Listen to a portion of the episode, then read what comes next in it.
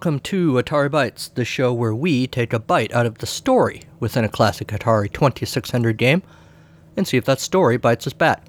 My name is Bill. This is episode 173. Thanks for listening. Welcome back, everybody. How's it going, guys? Is life good? Is life great? Have you had as much coffee as I've had this morning? Probably not. So we'll try to power through before I collapse in a caffeine fueled uh, post caffeine crash thing. All right, so what's new? We're uh, humming along into May. Mother Mother's Day has happened now. Uh, hi, moms out there, belatedly. Hope your day was wonderful. Hope uh, your children haven't gone back to ignoring you and you dads and you other non dads and other humans and the animals and the trees too. I hope you're all doing well. And by the way, did I mention the coffee? All right. Well, let's move on. Uh, what do we do first? Oh yeah, we do this. Gonna prove that the world is flat in his rocket ship, or else he'll go splat. He's Mad Mike Hughes. Mad Mike So, this isn't specifically a Mad Mike thing, but I did, I don't have the article in front of me, but I saw yet another article this week where the flat earthers are now positing that the earth, okay, maybe isn't actually flat, but it's shaped like a donut. And I've seen some, you know, artist renderings of what a donut shaped earth might look like. And I gotta tell you, ta it looks kind of tasty, actually. Um, a nice round cake donut with the hole in the middle. Uh, you throw a little frosting on there. Maybe the, uh, I don't know, the melted polar ice caps could be uh, uh, the the glaze on the donut-shaped Earth. Uh, I'm, I'm not sure. Uh, I don't know, man. All this flat Earth stuff just makes me think of that internet meme about uh, 1990 scientists. We put a rocket, we put a robot on Mars. We cloned a sheep. Scientists today, for the last time, the Earth is round. That's kind of where we are at, at as a society now. But we power on. Thank God we've got Mad Mike Hughes leading the charge to blast off into space and put this controversy to rest. I guess. So, what's going on with uh, Mr. Mike? On Twitter, there's a post from a few days ago. Steve Talbert, head of rocket launch security, rides on the back of a minivan to set up cones and caution tape to block off the road. There's a link to the Instagram page. And yeah, there's a guy with a beard and a hat, sunglasses, you know, holding on for dear life to the luggage rack of a van. Um, same post as I just read you, except with the line "Security's gonna be tight." Okay. There's also Pat the Pat Marchese on the Instagram page. This is Rocket Man page on Instagram. Shoot, you only have $65 on GoFundMe. I mean, really, you think that, you know, the whole world's looking at you? I don't think so. With the caption, Pat the Samaritan brings Mad Mike's ego back down to the flat earth. Okay. I don't quite get what Pat the Good Samaritan's deal is. Is he one of the Mad Mike team? Is he a, is he a heckler that Mad Mike ironically reposts or something? I, I don't quite know what's going on here, it's all very strange. I guess they're getting supposed to be getting close to some sort of a launch, aren't they? I forget. Was it supposed to happen in May? All right. Well, I think that's it for today's Mad Mike Hughes update. Cue that lovely music. Gonna prove that the world is flat in his rocket ship, or else he'll go splat. He's Mad Mike Hughes. Mad Mike Hughes. Speaking of rockets and whatnot, I guess this is sort of a segue. A week ago, as I record this, my kid and I saw Avengers Endgame. I'm guessing by now, most of you who care about Avengers Endgame have seen it, but I will try not to spoil it. It's really good, actually. I was. I, mean, I liked as a kid Superman and Batman, Robin, Spider Man, but I was not a you know, crazy, cuckoo gaga, gotta have everything superhero kind of kid. And I've watched many of the Avengers movies and uh, the the related Captain America, Iron Man, Thor. Not so much Thor. I think I've said that before. I'm not a huge Thor guy. I like him well enough, but uh, I've watched most of those movies, not all of them. Uh, most of them are pretty forgettable to me.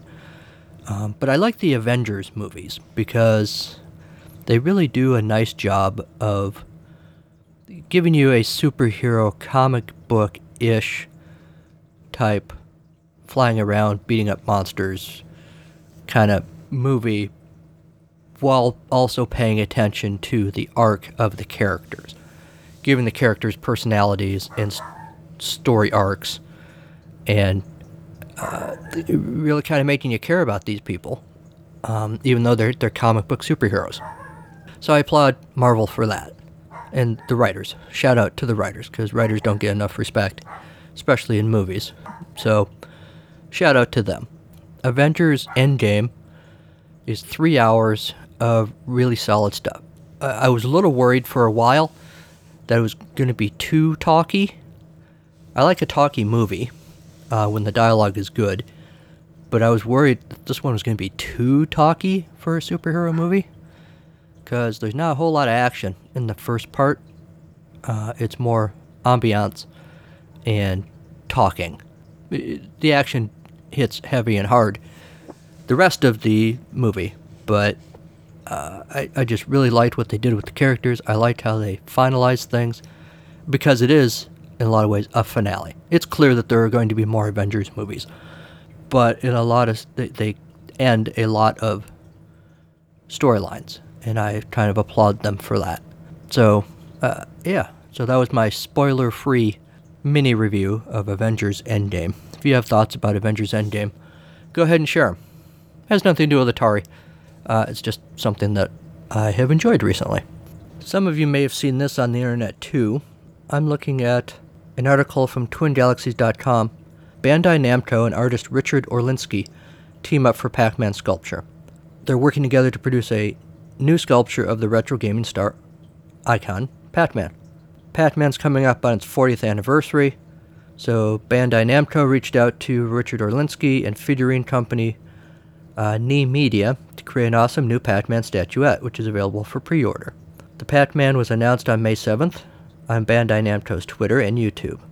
Sculptures of a style which pairs single, single color and abstract styles with the polygonal nature of Pac Man in video gaming. Sculptures come in a yellow and black variant and can be pre ordered, with no release announced yet. Price is currently set at around, holy crap, $134.99 US.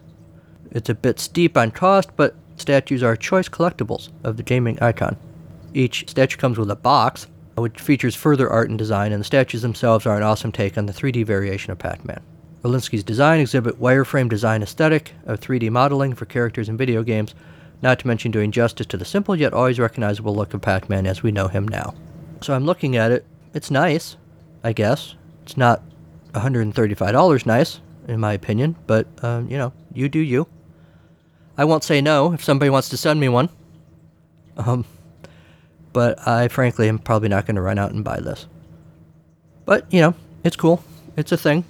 Uh, you know, always nice to reaffirm that the old classic video games are still uh, a popular thing. All right, one more thing before we get on to this week's game. Got a little bit of feedback from Mark. Hi, Mark.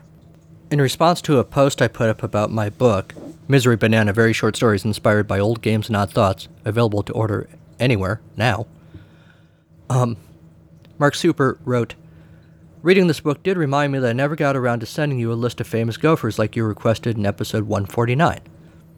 Alright. I'll be honest here and admit I don't specifically ask, remember asking for a list of famous gophers, but it does totally sound like something I would do.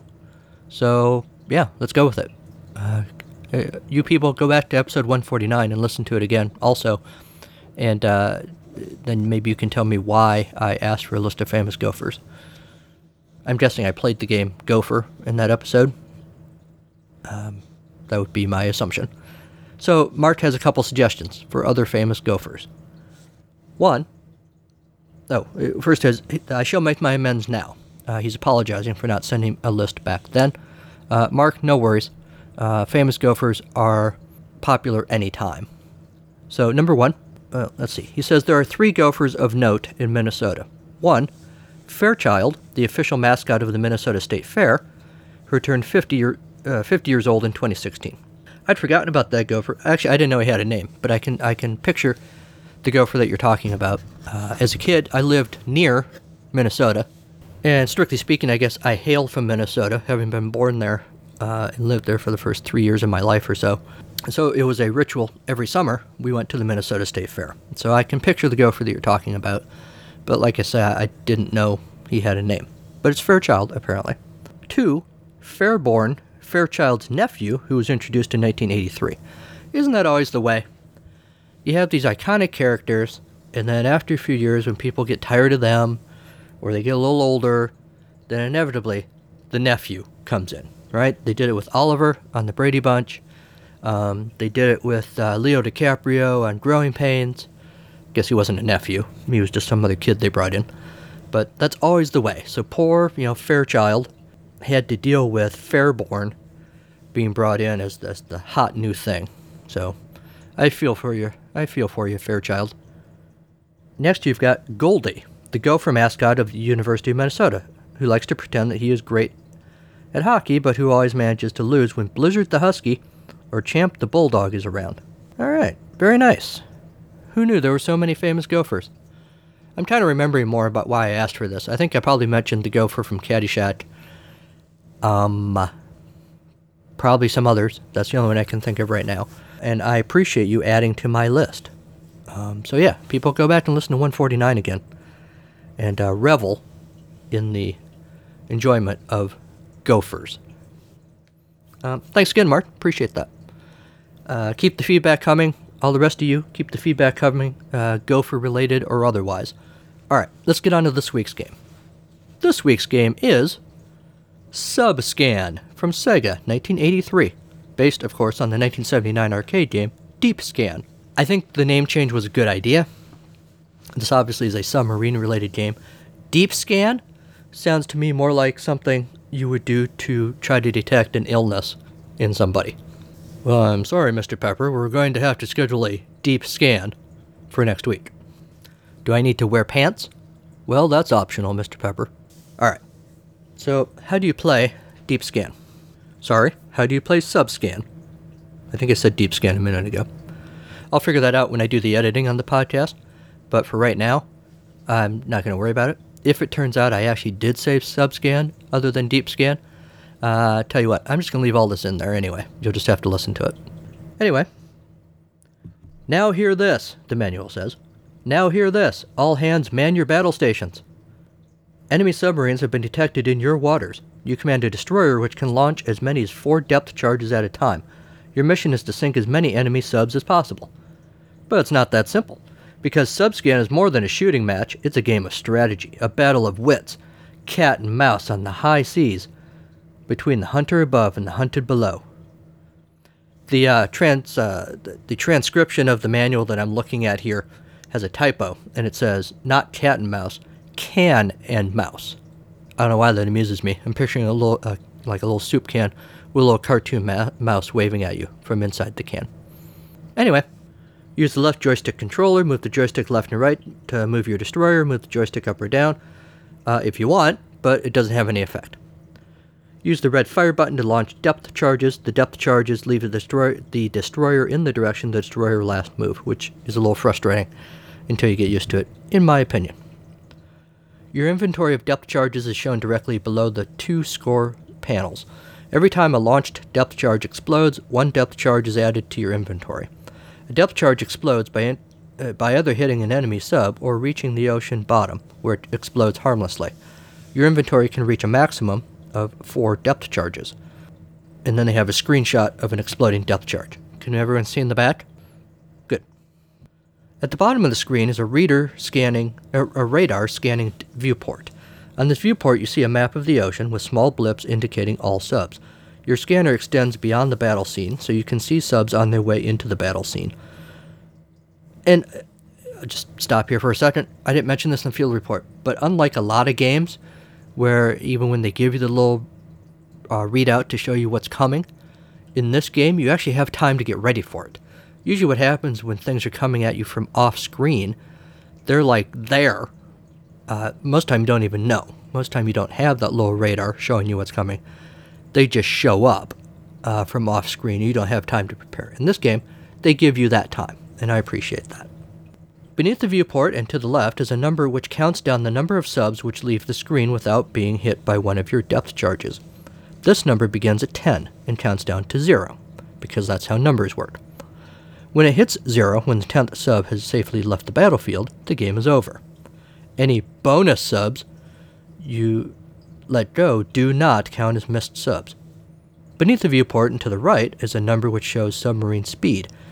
A game begins with the slowest sub speed, 0, and escalates to the highest speed, 9, as certain score levels are reached.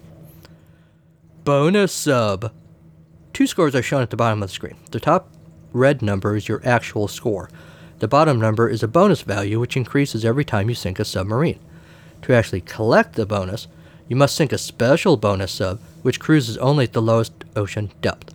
You'll know the special sub by its special color and sound, and the cocky way that it moves across the screen in its devil may care attitude, hair flowing in the breeze, winning smile lighting up the area. Sorry, I kind of wandered off there for a second. Anyway, uh, oh, they have a screenshot of the bonus sub. Just an orange colored sub at the bottom of the ocean. Uh, which means I'm either picturing it as uh, the confident, winning, gorgeous Tom Cruise or Donald Trump. Not sure. Anyway, scoring. Scoring information is shown in Table 1. Notice that it, uh, the more subs you hit before collecting the bonus, the faster the bonus value increases.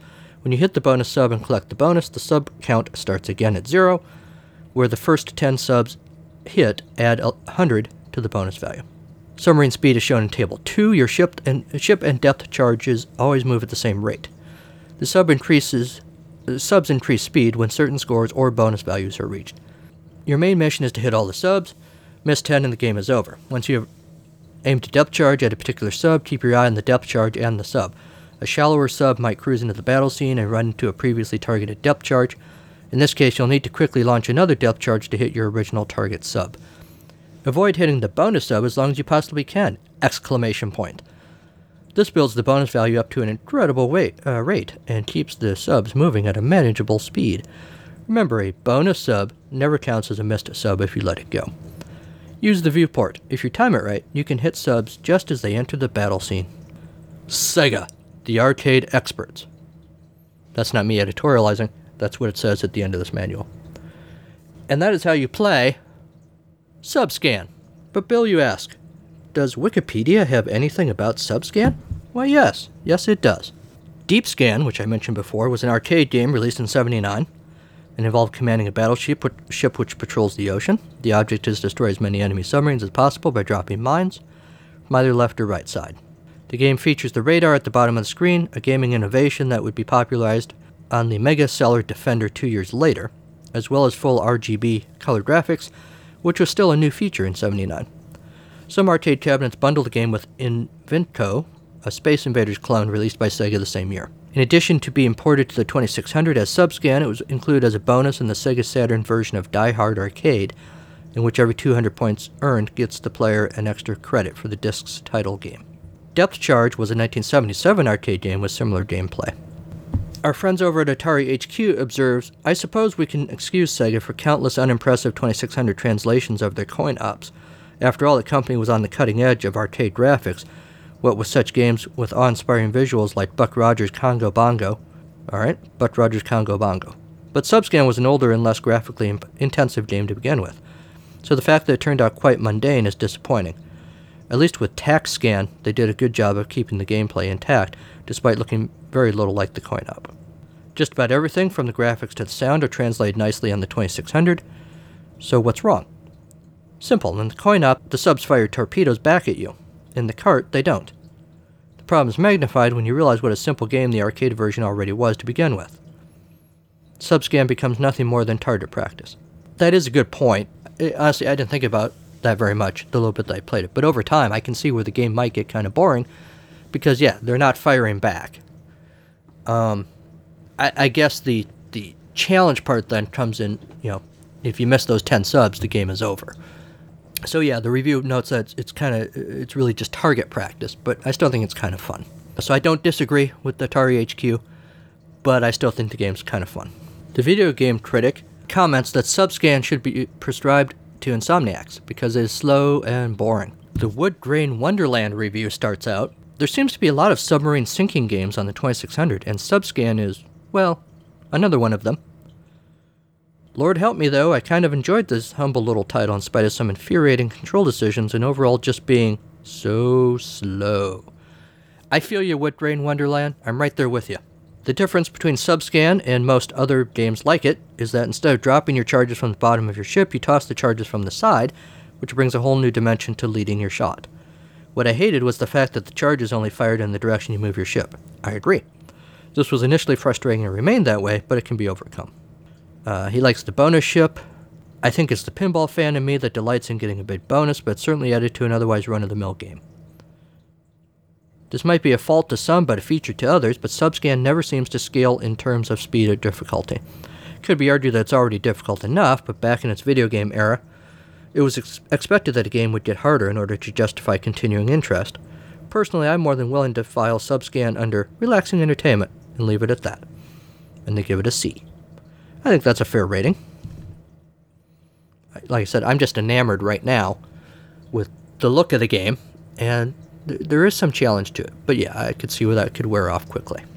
All right. Well, after the break, who wants turkey? Who wants chicken teriyaki? Who wants ham? Who wants veggie? Oh, wait. It's not sub sandwiches. Well, then something about submarines then.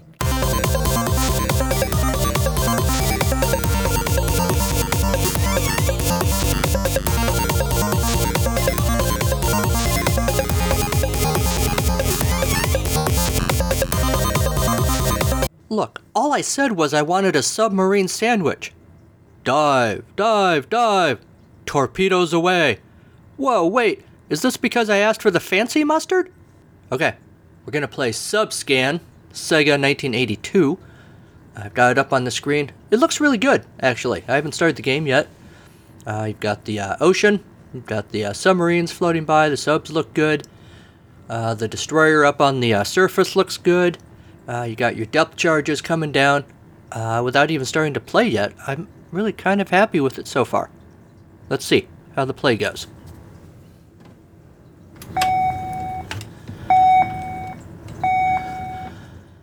Got the sonar pings going. You got your radar scanner showing that the subs are on their way. Not sandwiches, unfortunately. Alright, I think I'm gonna go ahead and. Yep. Ah, I waited too long. I didn't prematurely eject my depth charges, I ejected them too late. Yep. This uh, depth charge drops in the direction, the last direction you were going thing kind of messes me up a little bit. Oh. Wow, I'm doing a really bad job. It's hard to talk and blow up submarines at the same time. There we go. I like that uh, the depth charges that miss when they hit the bottom of the ocean, uh, they explode at the bottom there. That's a nice touch.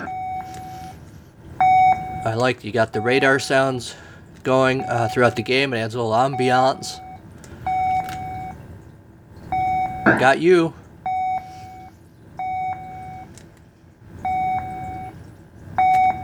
Here comes some more.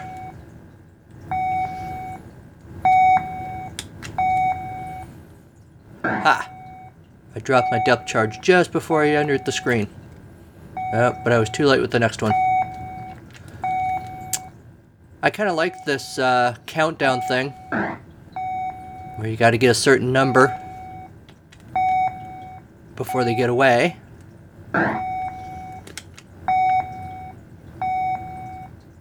Nope, that's not gonna hit anything.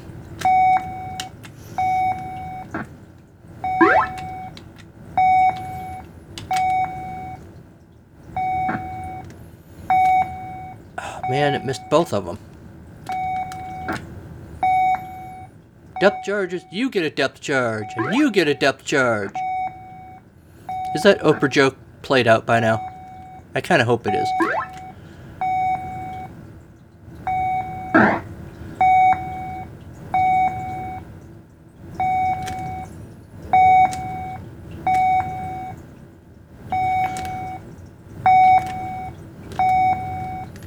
Wow, you're way down there at the bottom.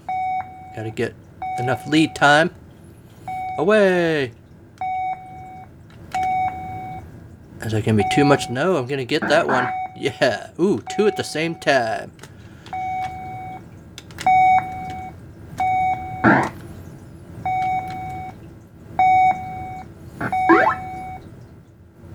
Boom.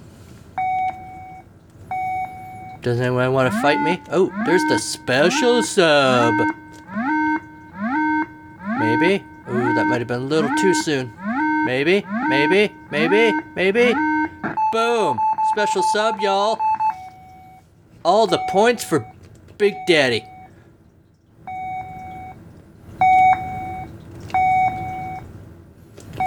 That, by the way, ladies and gentlemen, is the first special sub that I've nailed in playing this game today. Oh, man. I like the end of the game. Your destroyer just kind of disintegrates into the ocean. That's kind of cool. Um, my score is a whopping 1,680, but given that I've played this game so far like three times in my life, I'll take it. Back to you in the studio. Hey, Atari fans, this is Michael, one of the hosts of the Atari XEGS Cart by Cart podcast. Join Bill, David, Kieran, and myself as we review cartridge based games for the Atari's last answer to the 8 bit gaming system, as well as delve deep into their history. Kieran will also introduce everyone to the UK's budget games. You can listen to us on iTunes, Stitcher, Google Play Music, Player FM, or from our website at xegs8bit.com. That's xegs, the number 8bit.com. Hey, it's me, Bill, your host, the guy you've been listening to this whole episode. Do you enjoy the stories I write and read to you every week on this podcast, but you feel like you just need a break from my voice? I get it, my family does sometimes too. Here's an option. Some of the stories from the show are now collected in a volume titled Misery Banana Very Short Stories Inspired by Old Games and Odd Thoughts. You can order it wherever you like to order books. I hope you'll check it out. Thanks.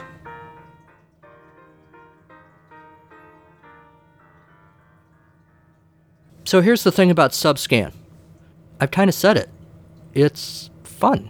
It could be better, but what game.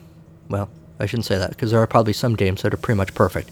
But what game couldn't be better for the most part? I'm happy with it. I would play it some more.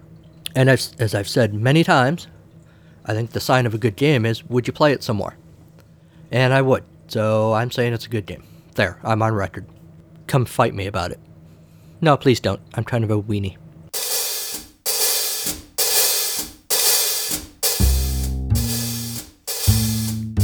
It's story time on Atari Bites. Yes, it's story, story, story, story time with Bill.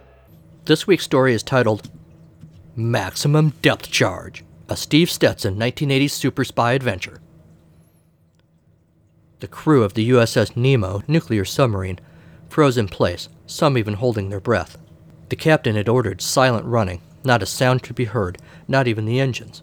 Any noise could reveal their position to the enemy that could be scanning them. But they were plagued by a mystery noise. There it was again a weird metallic thud, like something trying to get into the sub. Captain Jellicoe remained stoic, though his heart beat so fast he was sure the thumping would give them away. Thud, thud, thud. Wait, Jellicoe realized that it was, in fact, what he feared it was. But this was impossible. There was something knocking on the outside of the sub. Had they hit something? A coral reef? A passing whale? What was it? The crew was horrified to hear the heavy metal scraping of a hatch opening and closing. This was crazy. They were deep underwater. No one could open a hatch, and yet, heavy footfalls approached the bridge. At a nod from Captain Jellicoe, the bridge crew silently drew their sidearms. It was dangerous to fire weapons in such a confined space, but these were dangerous times. Something was headed their way that shouldn't be. The footsteps were closer now. Jellicoe raised his gun. Hello, said the beaming face that appeared in the doorway. The man removed his face mask. Steve Stetson, he said. Permission to come aboard? Your destroyer is about to be sunk, but I brought the ultimate battleship my brain. No one spoke. Now then, Stetson said, where can I throw up?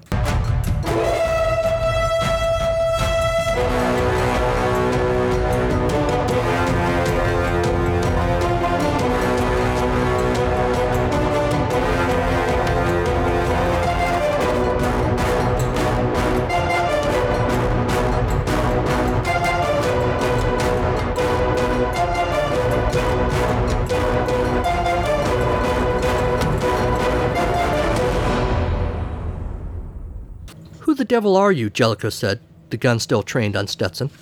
Devilish, perhaps, Stetson said, or so I've been told, but not the actual devil.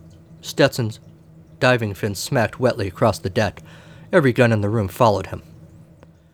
We've been investigating unusual activity in these waters, Stetson said. Commander Matty Grimm should have forwarded my clearance to you. They wanted to helicopter me in, but my stuff looks amazing in this wetsuit. I don't know who you are or what you're talking about, Jellicoe said. A lieutenant handed Jellicoe a piece of paper. He grimaced at the newly arrived orders. Damn it, he said. Stand down, everyone. The crew lowered their guns. Still want to throw me in the brig? Stetson said. Make me walk the plank, perhaps? Jellicoe's face seemed to fold in on itself. The desk job at Quantico was sounding better all the time. You're bugging me already. Don't tempt me. Stetson shrugged. Like that was the first time he'd heard that today.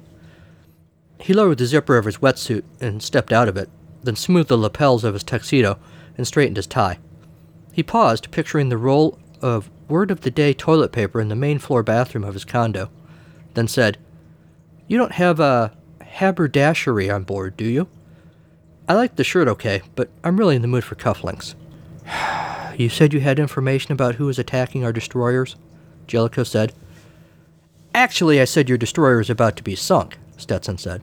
As it happens, I have a pretty good idea where the enemy is. R. Is? No, R, definitely. How could you possibly know that when the entire Navy can't even figure that out? Captain Jellicoe said. Stetson grinned. You just got to look around, Admiral. Me? I keep my periscope up all the time. Stetson winked at a red-headed lieutenant standing near the sub's periscope. She flipped him the bird. It was hugely unprofessional, and Jellicoe should have reprimanded her, but really, Stetson had it coming. Stetson was unfazed, so how do we pinpoint where they are? Ping them with sonar, an ensign called from the back of the room. Boring, Stetson said. I've got something more fun. Ready? All the officers glanced around, nonplussed. Reverse depth charges. That's not a thing, Jellicoe said. Now, really, Stetson, we've got. Stetson interrupted. You mean it's not a thing yet? The ensign from earlier, Collins or Collingworth or Collington or something, called out. Seriously, where was he sitting? A depth charge destroys subs by being dropped into the water and detonated near the sub. The hydraulic shock destroys the sub. If we release a depth charge, we're dead. Sir. Ah, that might be true, my invisible friend, Stetson said. But I said a reverse depth charge. We're going to use our sub to send a depth charge in reverse to unmask the enemy so that your destroyer can, well, destroy it. Jellicoe pinched the bridge of his nose, the way people do in stories to indicate frustration. How exactly do we do that? Well, Stetson said, while I was outside, I took the liberty of. He paused to recall a sheet of the word of the day toilet paper from that night after the burritos. I took the liberty of affixing a rather large rubber band to the sonar sphere on the nose of the submarine. Jellicoe's head might have been a depth charge itself, as it seemed about to explode. What? he managed to ask with miraculous restraint. It kind of looks like a stringy sinus condition butter, Stetson observed. Anyway, when the destroyer above us sets off, sets off a depth charge, the rubber band will catch it, stretch back, and zoom. The rubber band will fling that sucker back to the surface where it will detonate. The resulting flash will illuminate the water around us just long enough to reveal our enemy attacker. Easy peasy. Jellicoe blinked. Once. Twice. He was just about to speak when the disembodied ensign shouted, That's stupid! Captain, Lieutenant Lester said, the destroyer Atari is about to launch a depth charge. Stetson pumped his fist. We're about to find out. The charge launched, Jellicoe braced, wondered what it would be like to spend the rest of his career scraping barnacles off the hulls of ships in dock. The rubber band, though, did exactly as required. He caught the depth charge and flung it away like last year's regrets. And then. Nothing. No explosion. No nothing. Well, Stetson said, that's disappointing.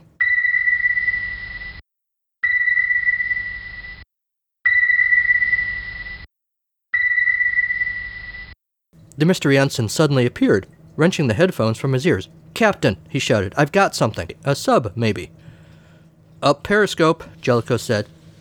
Yeah, Stetson said, grinning. I've got visuals, Jellicoe said. Arm the. No time, Lieutenant Lester said. Prepare for ramming speed, Stetson said. That's not a thing, Jellicoe said. I know, but I'm betting that other sub doesn't, Stetson said. Do it, Lieutenant. Belay that order, Lieutenant. That's so Star Trekky, Stetson said. Enemy depth charge incoming, Captain, Lester said. Ideas? Jellicoe said. Stetson shrugged. But then, proving, as if it needed proving, that what goes up must come down, the rubber band launched charge fell back into the ocean again, intercepting the enemy charge. The two depth charges neutralized each other in a harmless explosion, except for all the sea life, but you know, whatever. Well, General, Stetson said to Jellicoe, that all worked out well, didn't it? Now, what do you say we sail into port and fill our portholes? And that was how Stetson soon found himself floating out to sea alone in a rubber life raft. He considered filing a formal complaint, if he survived, but as part of the deal with signing up with the clandestine government agency he worked for, was if you no longer officially exist, it probably wasn't a court martial offense for Jellicoe to boot Stetson off the sub. Stetson floated for a while, singing bawdy sea shanties to himself, until finally his superior officer, Matty Grimm, floated by on a sea turtle wearing a fur lined bikini. Grimm, not the turtle. Commander Stetson, Grimm said formally.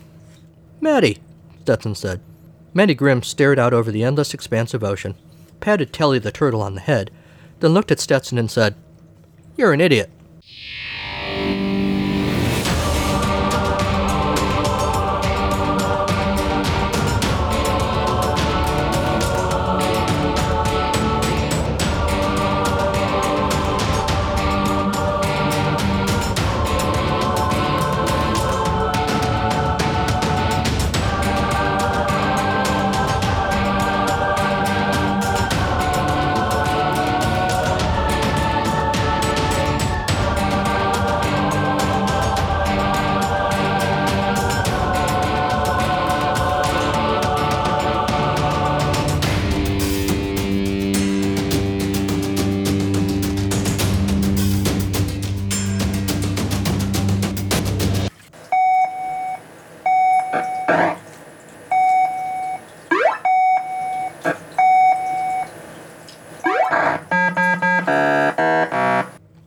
That's our show.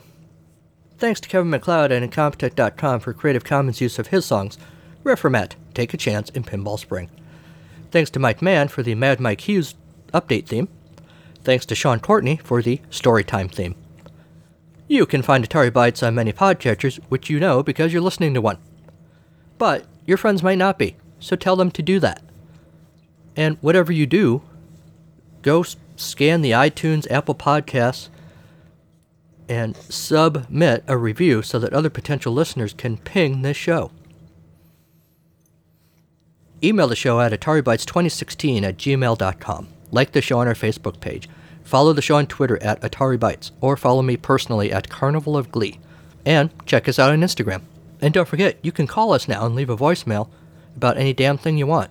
Just call 563 265 1978. I might even play your message on the show.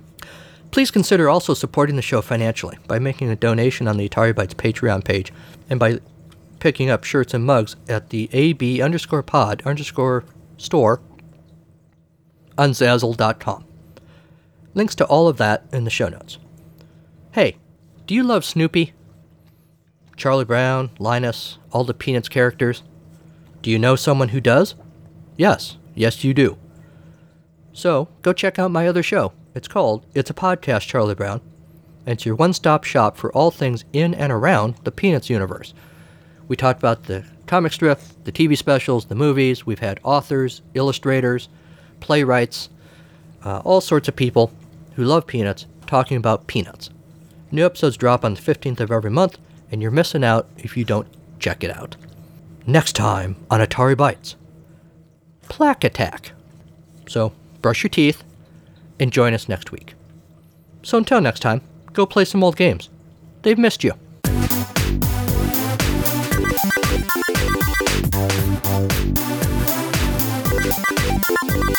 you